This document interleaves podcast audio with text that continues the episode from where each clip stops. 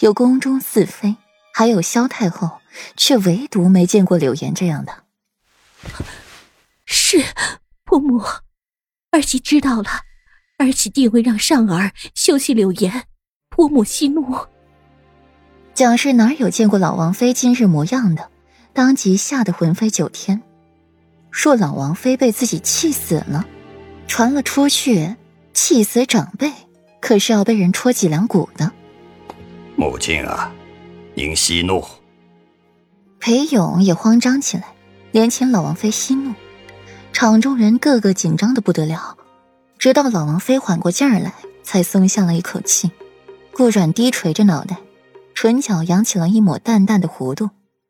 今日是餐前小菜，以后再上大菜。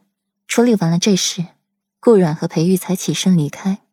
剩下的就交给裴王妃和老王妃了，他顾阮可不做这个恶人。裴玉从后头跟上来，揽住了顾阮的腰，声音低沉：“阮阮，你是怎么知道顾颓在腹这件事的？”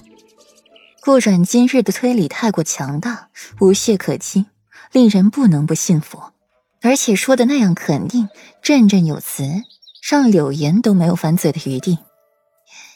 因为秋轩，秋轩是一个叛主的奴才，能背叛一次，就还能有第二次。在他知道了柳岩有这个计划的时候，他就悄悄的来找过自己，如实告白。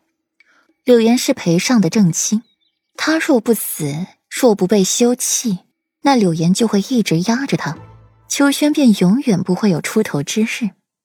如今迎来的机会，他怎能不把握？夫君，维西这回可是没耍什么阴谋诡计，只是自卫。顾软头枕在了裴玉肩膀上，他今天可是连反击都没做呢，只是把柳岩要迫害自己的事情公诸于众，寻求一个公道罢了。嗯，我知道。两人并肩随行，走在了青石小路上，天空升起了一轮明月，此刻泛着醉人的银辉洒落大地。将两人的影子拉得很长很长。软软，我不会。过了许久，顾软的耳畔才传来了裴玉的声音：“不会什么？”裴玉眉眼如画，眸中的笑意渐浓：“不会为了旁人而舍弃你。”第二日，老王妃对府中人的惩罚都下来了：不死，脱层皮。虽然说法夸张了一些。但也差不了多远了。各房里比较忠心能干的奴婢，能发卖的都发卖了出去，主子们倒是没什么损伤，心里边也清楚，老王妃这是杀鸡儆猴，给他们警告，都安分一些，一时间也不敢做什么小动作。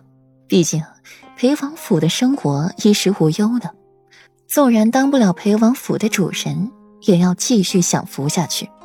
只是。裴月罚的狠了，去跪一个月祠堂，关禁闭三月，吃斋念佛，抄道德经百遍，烧给柳岩腹中顽固的孩子。还是去了裴王妃那儿，一哭二闹三上吊，要他把裴月从祠堂里接出来也不顶用，跪一月就是一月，一个时辰都不能少。而秋轩将功折罪。丫鬟一次性发卖那么多，也平白惹人怀疑。而且柳岩刚出了事儿，现在还晕着，他身边的婢女裴上的小妾就死了，这传出去像什么话？只好让秋轩去后院洗衣房干活而柳岩才是最难处理的。裴尚的妻子，用故土再父这种巫术迫害顾阮，又寻男人破坏顾阮的清白，给裴玉脸上蒙羞。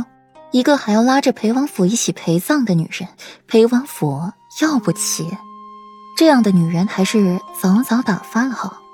老王妃便要让裴尚给柳岩修书一封，偏生裴尚不干，昨夜还和蒋氏闹了一宿，把蒋氏都气晕过去了，到现在还在闹呢。连院一时鸡飞狗跳，杂乱无章。顾阮今日一醒就听说了这事。坐在了梳妆台前，看着镜中的自己。世子妃，您要不要过去看看？